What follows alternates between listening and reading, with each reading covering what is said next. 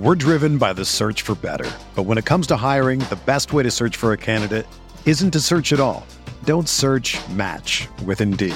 Indeed is your matching and hiring platform with over 350 million global monthly visitors, according to Indeed data, and a matching engine that helps you find quality candidates fast. Ditch the busy work. Use Indeed for scheduling, screening, and messaging so you can connect with candidates faster. Leveraging over 140 million qualifications and preferences every day, Indeed's matching engine is constantly learning from your preferences, so the more you use Indeed, the better it gets. Join more than 3.5 million businesses worldwide that use Indeed to hire great talent fast. And listeners of this show will get a $75 sponsored job credit to get your jobs more visibility at Indeed.com slash BlueWire. Just go to Indeed.com slash BlueWire right now and support our show by saying that you heard about Indeed on this podcast. That's Indeed.com slash BlueWire. Terms and conditions apply. Need to hire? You need Indeed. Without the ones like you, who work tirelessly to keep things running, everything would suddenly stop. Hospitals, factories, schools, and power plants, they all depend on you. No matter the weather, emergency, or time of day, you're the ones who get it done. At Grainger, we're here for you with professional grade industrial supplies. Count on real time product availability and fast delivery. Call clickgranger.com or just stop by. Grainger for the ones who get it done. The baseball season is go, go, go. It's nonstop, relentless for every night, six straight months, and then hopefully another month in October. You also have work, friends, family, and a million other things going on. That's when you reach for a Coors Light. It's made to chill. There's only one beer out there that's literally made to chill, and that's Coors Light. I mean, the mountains on the bottles and cans even turn blue when your beer is cold. Is there anything better than opening up your refrigerator after a long day, seeing that icy cold Coors Light can or bottle in your fridge? The answer is no, there's nothing better. That's why when it's time to chill, you choose Coors Light. It's mountain cold refreshment made to chill. Coors Light is the one I choose when I need to unwind. So that's why when you want to hit reset, reach for a beer that's made to chill. Get Coors Light in the new look delivered straight to your door with Drizzly or Instacart. Coors Brewing Company, Golden, Colorado. And as always, celebrate. We are breaking down all aspects of Yankee baseball. This is the Bronx Pinstripe Show with your hosts, Andrew Rotondi and Scott Reinen. Let's go.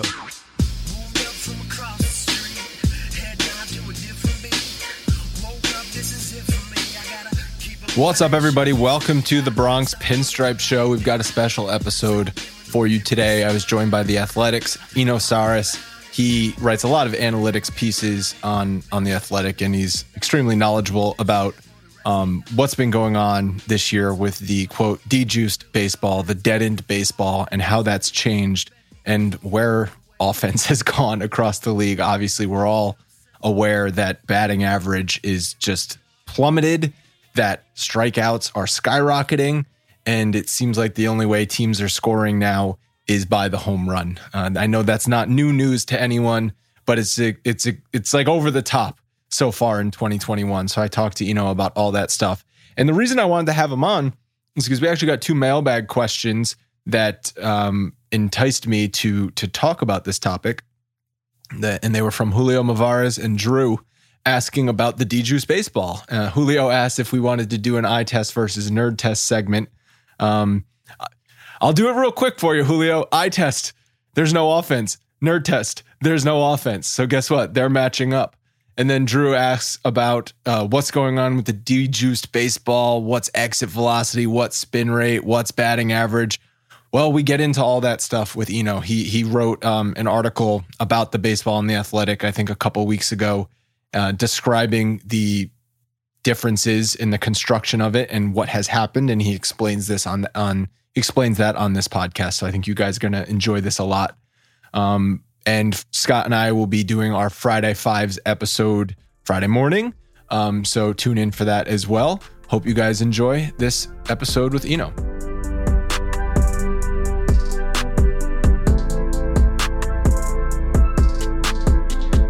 Okay, I'm very happy to bring onto the podcast Eno Sarris from The Athletic. Eno, thanks for joining. Uh, thanks for having me on. So there's this this trend in baseball. I guess we'll call it a trend, but uh, a lot of people are writing about how offense is just nowhere to be had this season, and we're only a month and a half in, so I guess small sample size alert. But it's I know it's something you've written about, and a lot of people, um, you know, in the in the, in the industry have have written about. So, what are your takeaways so far as we're about a month and a half into the season? Yeah, I you know I think that basically baseball did the worst thing possible with the ball this year. I think they were just royally screwed it up. Baseball did the worst thing possible. That's so unlike them.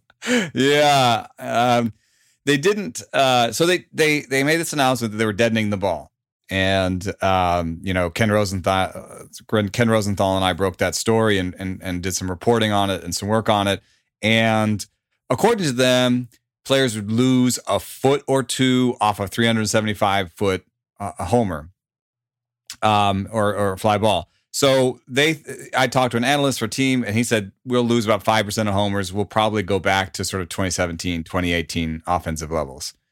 Um, I think they missed the mark a little bit, and part of why is uh, a failure on their part to test the drag. So once you change anything about the ball, you're going to change the drag, which is um, it's going to affect the way the ball goes to the plate and it's going to affect the way the ball flies in the air.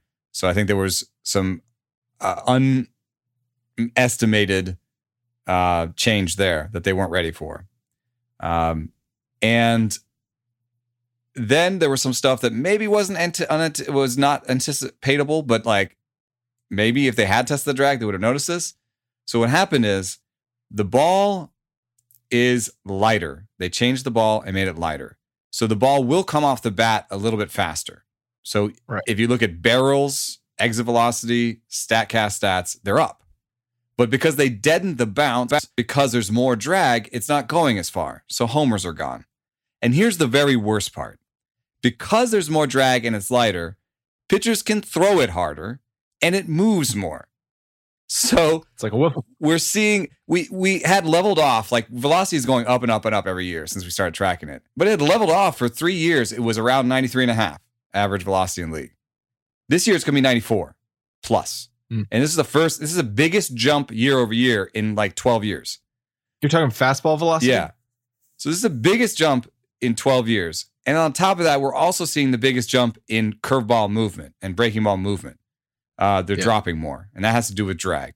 So basically, that's a big source of the strikeout rate. So now the strikeout rate is above 25% for the first time ever because balls are moving more and they're faster than ever before. And then when they do hit the ball, it looks like they're hitting it hard, but it's not going as far. So that's that's just a really bad combination where you sap the homers out of the game and you add strikeouts. So it's like if they keep going down this this this path, then we're just gonna have like 30% strikeout rates for everybody and no homers, and nobody wants that. When baseball announced they were deadening the ball, I was excited because, uh, to be honest with you, I I was a little turned off by the alarming home run rates because I always use the example Brett Gardner hit 28 home runs. I'm sorry, Brett Gardner is not a 28 home run hitter. That's just he's not. He's been in the league over a decade. He he hits 12 home runs, not 28. Right. So I didn't I didn't like the fact that we were just getting these wild totals. So I was excited. Okay, maybe deadening the ball, and then you'll truly know who the home run hitters and who aren't the home run hitters. But what like like you all like you just outlined, it's really had other consequences that they didn't foresee, and it it baffles me how they couldn't have foreseen this and tested this fully to to roll it out and have have it be correct. I mean, I don't understand how baseball how we found ourselves in this situation over the past five years. Yeah, I don't know. And what's even weirder is that baseball bought Rawlings. So baseball, you know, even in the memo that they leaked, I mean, they basically leaked it. Um, the the memo that we found and reported on. Even in that memo, they said we instructed Rawlings not to use these balls until we tested it further. You instructed Rawlings. You are Rawlings. Like, what do you mean? They kind of like yeah. almost tried to throw Rawlings under the bus, where it's like, okay, I understand corporate structure is different, blah blah blah blah. Yeah, but you are you own Rawlings. You you shouldn't be surprised by them bringing a new ball to you. You should have commissioned the new ball and tested the new ball and not ever told them no, we can't use this yet. So they test uh, everything else. They test all these rules in the minors five exactly. years in advance before doing it. Test the ball at AAA for a year, then then roll it out in the major leagues. Yeah, no, I, I agree with you. I think that, that that's what they should have done, and especially you know, they'll say things like, "Oh, we changed the ball less than one tenth of an ounce." Well, balls are very small, and in fact, one tenth of an ounce is is two and a half grams. And if you say it that way, you realize, oh, the most they could change the weight of the ball without informing the rules committee and without making a bigger deal out of it was 2.8 grams. So they changed it as much as they possibly could. So I just I think that's weird. like uh, why deaden it and also make it super light? I think that was a poor decision. You mentioned earlier that they predicted the offense to be more like the 2017 2018 levels, which still had a ton of home runs. It just wasn't to the insane levels that we saw in 2019. So is the data supporting that so far? Yeah, I mean, uh, let's let's let's get the uh, the old Fangraphs leaderboard out. um, you've got uh, home runs per nine uh, before the juice ball era, 2014. They're at 0.9. Um, at the peak of the juice ball era, at 1.4 a game. That was 2019. So they, I think they've obviously wanted to pull back from that. They they thought that was too many homers. Um, and this year it's 1.16, which would be exactly 2016, 2017. Plus, you think about the fact that it's April, it's colder, there'll be a little bit more uh, going forward. So I think right between 2016 and 2017, that makes sense. However, uh, the strikeout rate uh, in 2014 was 20.4%. In 2016, it was 21.1%. Okay. This year, it's 24.2%. So that's like the major problem there is that strikeouts are through the roof and it, it still has something to do with the ball. And I know there's probably someone yelling at their radio right now. Uh, it's not a radio, but whatever. yelling at me right now. Oh, it's because batters are uh, trying to hit home runs with every swing and this and that. Um, yes, but for the last five years, batters have had this uh, change where there's not as many two strike uh, approaches. Everybody knows. Actually, I would say for the last sort of 15, 20 years, everyone has known the home run is the best thing that a, a batter can do, and they should try to hit home runs. you know what I mean? Like, I don't think that that happened between 2015 and now. You know, I don't think like five years ago someone's like, "Hey, has that ever happened? Like even 68, like year of the pitcher, was it that low? Was it that bad?" Well, we just didn't have the the strikeout rate as high, so you know it, it right. hasn't ever gotten to that point. But modern baseball has the strikeout rate, so that's the risk is that you add the strikeout rate with the deader ball. So what What do you think is like the ideal happy medium for for strikeouts and home runs? It's a good question. I, you know, there there are there are signs that baseball is really healthy in terms of TV ratings, streaming ratings are through the roof. Um, excitement has been pretty good. Uh, they're they're good athletes. Uh, I think they're getting a little better at marketing the athletes. So, uh, you know, what's wrong with baseball now? it seems like you know guys are throwing super hard, guys are hitting jacks. It's exciting. There's even a little bit more celebration and and and, and life to the sport. Is there really anything wrong with this type of baseball? But I will say this. The strikeout rate bothers me because if you are at home and you watch on the TV, and baseball is optimizing for the TV experience, I think football has done this, you know, and other sports have done this. They're mm-hmm. optimizing for the TV experience because uh, TV is more important. There's more money there. Blah blah blah blah blah. So they optimize for the TV experience. When you watch a strikeout on your TV, I think you can say, whoa, like you can sort of pitching ninja. Oh my God, like that curveball was amazing. And look how he just dotted the corner of that zone and that fastball. And, you know, that was that was a great strikeout, right? When you're at the park, I think it's totally different. For 80% of the park, they have no idea what that pitch looked like. We can't see it. You can't see it. You're you you yeah. I love it when people yell, they're like, oh, that wasn't a strike. And they're in like the bleachers, and you're like, what? yeah, yeah. Do you have superhuman eyesight? Yeah. Like, can you see around the batter? Like, you're not even in the right angle.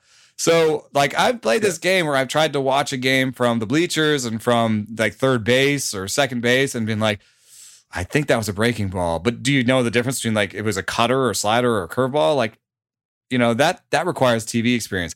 And so what I've noticed is that like people are on the phone at the park. And some of that's okay because baseball is a little bit like cricket, where it's like, let's go hang out at the park all day. It's going to be three or four hours and we're going to chill and we're going to talk. We're going to ha- uh, catch up and we'll see some cool stuff. And, you know, that's baseball's not as like rah, rah, rah, like as crazy of a fan experience as some other sports. And I think that you can lean into that.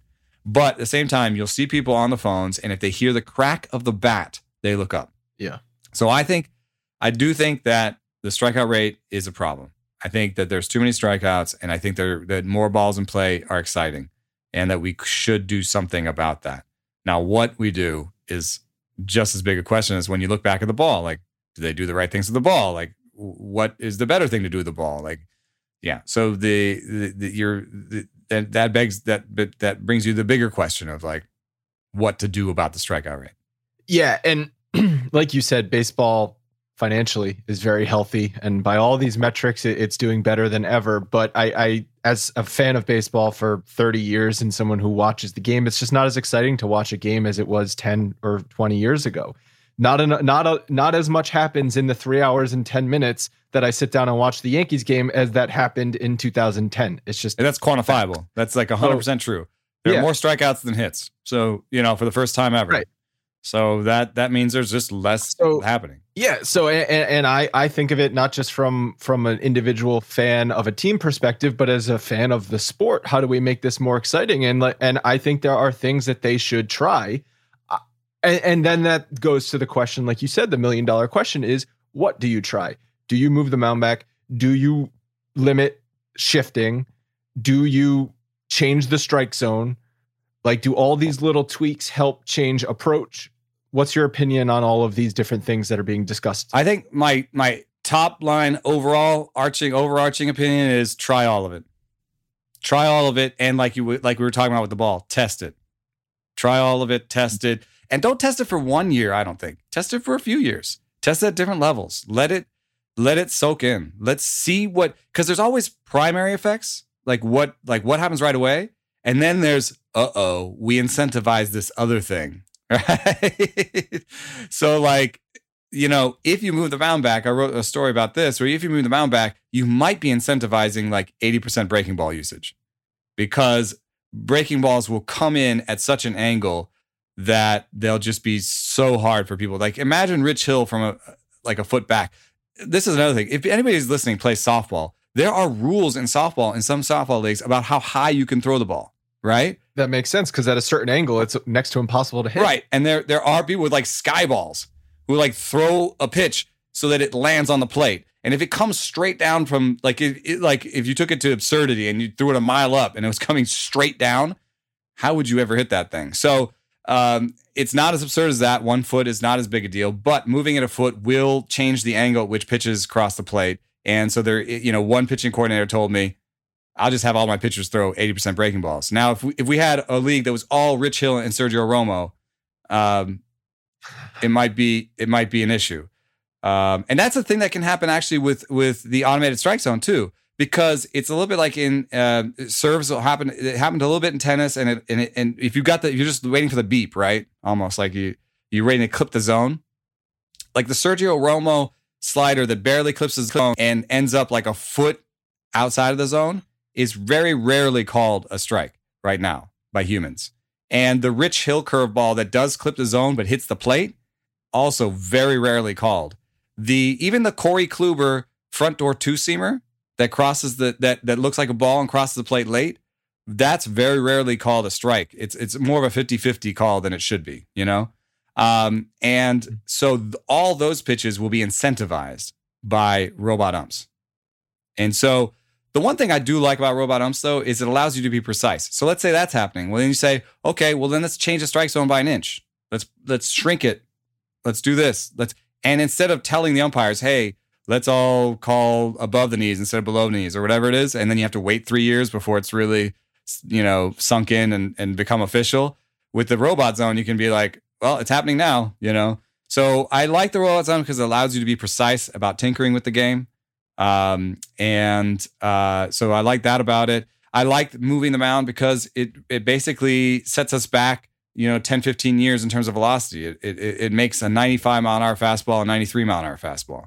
And I think that's okay. I think that would be good for the game. Um, but I also would rather test the mound moving back for two or three years to make sure we don't get an entire league of Sergio Ramos.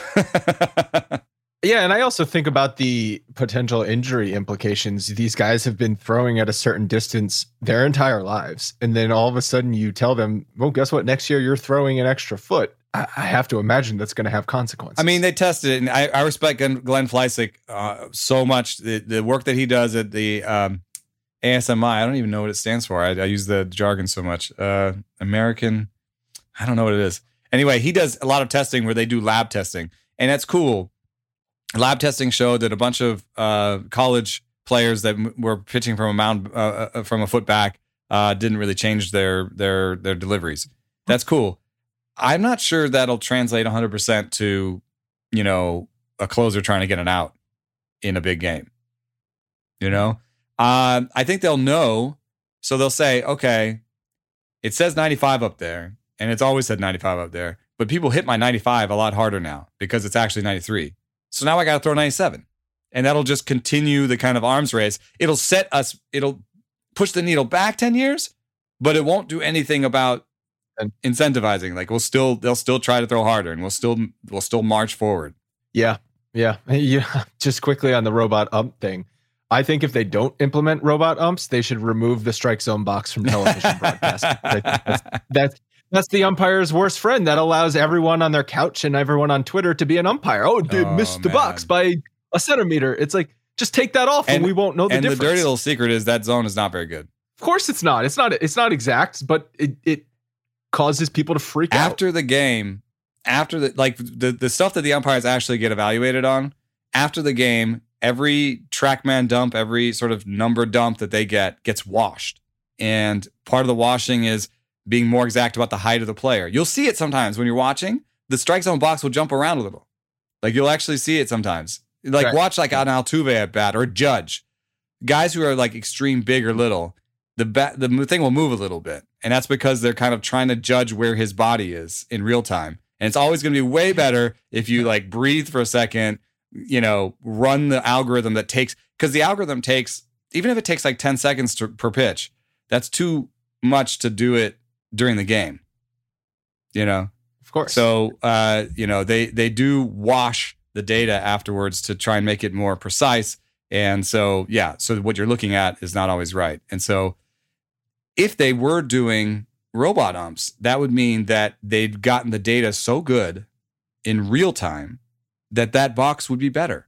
That's the that's the divide. That's what we're waiting on. That's what we're sort of testing and waiting on is getting that box to match up because if he's getting a, a thing that says ball or strike in his ear, then that means that they've got to have the zone pretty nailed. And so then that, that means in real time. So that means that they can then put it on TV. I, I totally agree with you. That either have it perfectly nailed and have the robo umps doing it, or chill out on the on the on the zone box. we all got excited about it when they implemented it because it's like you're playing MLB the show. And more. it's like, oh, this is cool. I can see, I can see where the pitch is going. But I really think uh, after watching it, I don't know exactly what year they implemented it. It's, I feel like it's at least six, seven years at this point.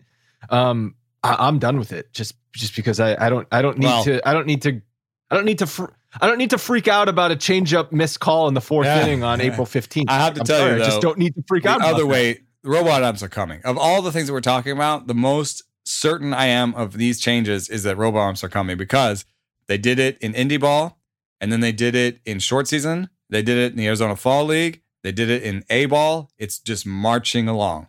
It'll be in double A Exactly. in a year or two, and it'll be in triple A the year after that. And then all the kids that are coming up will have grown up with it and they'll be ready to put it in. So I would say the over under on robo umps is 2024. how much in your opinion is that going to help the problem that we just talked about which is alarming strikeout rates I I don't. It's one of those things where I don't think it'll be immediate. Um, but I do think it will favor pitchers at first. And I bet you what happens is what that they when I talked about being more precise and changing the the strike zone, they'll find that they want to change the strike zone to benefit hitters, um, however that is. But it is funny when you talk to people who model the game. There's not a lot of agreement about what happens if you make the zone smaller or bigger or this or that. Like there's a lot of people who say, "Oh, it'll do this," and they're certain about it. But if you talk to people who actually modeled it, they're like, "Well, this could happen or this could happen," because the zone has changed a lot. But if you look at the history of baseball, average walk rate has not. Even now, with strikeout Yeah. rates being crazy, eight and a half percent, eight to eight and a half percent has been the walk rate like the history of baseball. That seems to be like an acceptable amount of walks in the game. Like if you're thinking game theory, like that's that's how much I'll give up to strike out the guy. So, you know, you could shrink the zone and they'll still maybe walk people 8% of the time. so that that has some meaning and that can help you model it. But I can't tell you right now that I know exactly what will happen if you make the zone smaller or bigger or whatever. And maybe a year ago, I thought if you limit the shift, so you have the the defenders on one side of second base before the pitch is thrown, that that would incentivize batters to just try and make more contact because they're more likely to get a hit on a ground ball than they were than they are right now. But from you know everything that we've discussing and I've been reading about, it's just so freaking hard to hit the ball now that I'm not sure that that's even worth it. It's still going to be I'm going to try and hit a home run because that's going to maximize the value for my team. And I think you're starting to see a little bit of inkling of of teams valuing strikeout rate. You look at the contract that Michael Brantley got at his age. Um, look at Nick Madrigal and some other players getting starting roles, even though they have zero power, zero speed, and not a great glove. There are guys now that, like Luis Arraez, that they're just they're in there to make contact and improve uh, the team. Like I know that in the post. We're driven by the search for better. But when it comes to hiring, the best way to search for a candidate isn't to search at all. Don't search match with Indeed. Indeed is your matching and hiring platform with over 350 million global monthly visitors, according to Indeed data, and a matching engine that helps you find quality candidates fast. Ditch the busy work. Use Indeed for scheduling, screening, and messaging so you can connect with candidates faster. Leveraging over 140 million qualifications and preferences every day, Indeed's matching engine is constantly learning from your preferences, so the more you use Indeed, the better it gets. Join more than 3.5 million businesses worldwide that use Indeed to hire great talent fast. And listeners of this show will get a $75 sponsored job credit to get your jobs more visibility at Indeed.com slash BlueWire. Just go to Indeed.com slash BlueWire right now and support our show by saying that you heard about Indeed on this podcast. That's Indeed.com slash BlueWire. Terms and conditions apply. Need to hire? You need Indeed. Season contact is, is uh, strikeout rate is very important. So I think there has been a little bit, and you're starting to see uh, players like Kyle Schwarber and Cody Bellinger develop secondary swings where they can put the ball in play, where they can take the outside, the high outside fastball and put it to, to you know go the opposite way. There, you are starting to see some of that. I would hate to get rid of the shift and then be everyone be like, oh, you know what, grip it and rip it and pull everything uh, is fine. You know, I'll get a bunch of singles over there too. So that's what I'm talking about in terms of primary and, ter- and secondary and tertiary effects. Is like you may do it and at first get a bunch of hits, but then it basically turns into everybody's Adam Dunn or whatever after a while. Where everyone's just trying to bash it and they'll get some pull singles and some pull homers and nobody's going the other way and nobody's making contact. So these things all sort of go together. And uh, I would, uh, I, I, would, uh, like I said, just test it in the minor leagues and see what happens and do it for a couple years. This podcast is sponsored by BetterHelp. Is there something interfering with your happiness or is preventing you from achieving your goals? We've all gone through a lot over the past year plus with COVID. Well, BetterHelp will assess your needs and match you with your own licensed professional therapist. You can start communicating in under 48 hours. It's not a crisis line, it's not self help, it's professional counseling done securely online. There's a broad range of expertise available, which may not be locally available in your area, and it's available worldwide. You can log into your account anytime and send a message to your counselor. You'll get timely and thoughtful responses. Plus, you can schedule weekly video or phone sessions so you won't ever have to sit in an uncomfortable waiting room as with traditional therapy. BetterHelp is committed to facilitating great therapeutic matches they make it easy and free to change counselors if needed. It's more affordable than traditional offline counseling, and financial aid is available. BetterHelp wants you to start living happier today. You can visit their website and read their testimonials that are posted daily to see for yourself. Visit betterhelp.com slash Bronx21. That's BetterHelp, H-E-L-P, and join the over 1 million people who have taken charge of their mental health with the help of experienced professionals. We have a great special offer for our listeners. You can get 10% off your first month at betterhelp.com slash Bronx21. One more time, betterhelp.com slash Bronx21. Are we just living in our bubble where it seems like this is more prevalent than ever, but this has always happened throughout history? These discussions about how do we change the game? How do we make it better? And then just because it's the last five years and we kind of feel like it's magnified and there's more access to everyone's opinions that it just seems more prevalent now? Yeah, I mean, one thing that I don't think people realize so much is how much the game has changed before. I mean, um, if you go all the way back, uh, batters used to request a location for the ball, you know, um, and uh, the things that we hold sacred oh, right, yeah. in terms of 90 uh, feet and 60 feet and six inches, um, all of those have changed in the history of ball. Uh, the the height of the mound has changed. The distance of the mound has changed. Uh, the polo grounds used to not really have outfield walls. Like they used to have people picnicking out there and the ball would sort of bounce past them. so um well a home run there was a home run was a, a ground rule double kind of as yeah exactly at some point in the time. yeah uh, if it landed in somebody's drink uh you know out in the outfield on the berm you know like uh they, they'd make it home um so uh, the one thing I would say is that in the context of history, we've made changes this drastic before, and it's okay. Like it'll be okay. You know, there's a lot of people who are like, ah, 60 foot six inches. I was, I was, the baseball I've known my whole life has been that. Yeah, yeah, but we moved the mound in 68. You know, we've done things. And uh, it seems to me that strikeout rate has gotten to a point where we're at a crisis and we should consider things like bigger moves that we made in the past. Yeah, instead we get the seven inning doubleheaders and the and the extra inning rule, which you know, love it or hate it, it just doesn't move the needle, and that's my problem with it. It's not that like I actually don't mind the extra inning rule. I know that's not a popular opinion among baseball fans, but there's 162 games a year. Just go to sudden death in, the, in extra innings. Like I'm. I don't know if people realize how bad the baseball becomes in like the 18th inning. Uh, it's it's the worst product I've ever seen. It's just everyone's tired. Everyone's trying to hit a home run. Everyone's swinging for the fences. Like if you think people swing for the fences too much, all they're doing in the 18th inning, everybody is swinging for the fences, and the pitchers know it, so they barely give them anything to swing at, and it just becomes this like waiting for somebody to connect, and then the game is over. And and like at some point, a position player is pitching, and we thought that was fun, but then you know by the 20 millionth position player pitching, we're kind of like, uh, not as much fun anymore. Um, so yeah, I think the players, uh, and this is kind of important considering the CBA and just we're asking these players, and we asked these players uh, last year to to play during a pandemic. Uh, the players, I think, for the most part, like uh, the runner on second rule because they don't really. It's really hard on them to to to play. Like imagine if imagine if you woke up and instead of an eight hour workday, you had a sixteen hour workday, and you just didn't know, you know, and somewhere somewhere in hour six they were like yeah, we're gonna have to have you stay all night.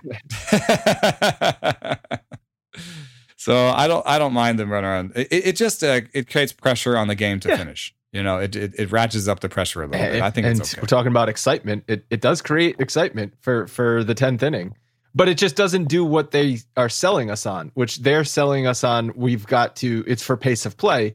Well, it's already the ninth inning, tenth inning. Like no, that's not what it's really there for. It's there, like you said, for their benefit. They have not made a dent. It's going. pace it's going up. The highest ever this year. Three hours eight minutes, I believe, is highest average game ever.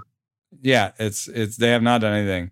I am a, a, little bit of a fan of the pitch clock. One of the things that pitchers are doing right now is waiting as long as possible between uh, throwing, and that allows them to throw harder. And so I think a pitch clock could uh, and also get the batter in the box so you get in the box, you you get you get on the mound. Let's do this.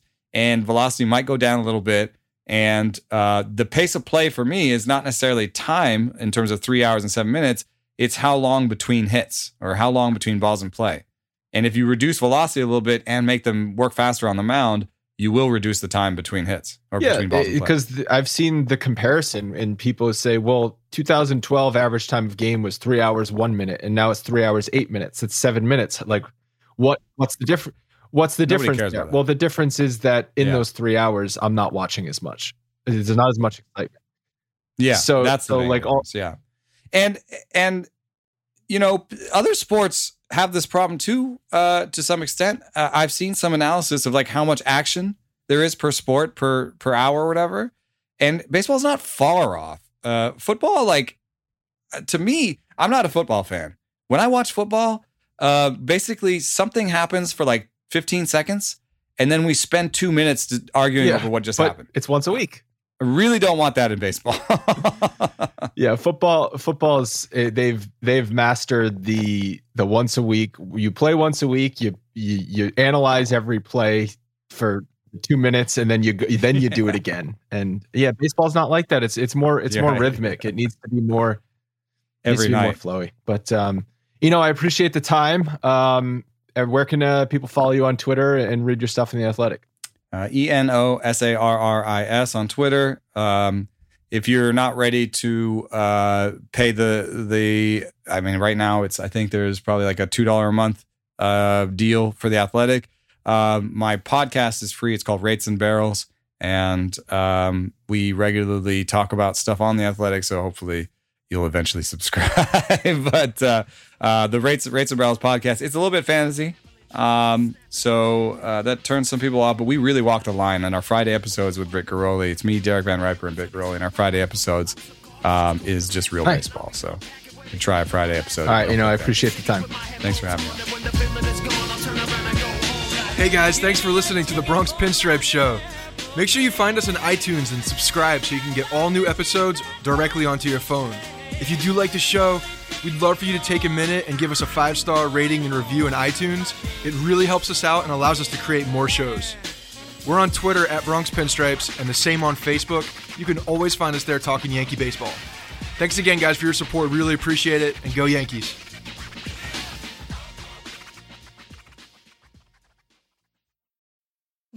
Need mealtime inspiration, it's worth shopping Kroger, where you'll find over 30,000 mouthwatering choices that excite your inner foodie. And no matter what tasty choice you make, you'll enjoy our everyday low prices, plus extra ways to save, like digital coupons worth over $600 each week. You can also save up to $1 off per gallon at the pump with fuel points. More savings and more inspiring flavors make shopping Kroger worth it every time. Kroger, fresh for everyone. Fuel restrictions apply.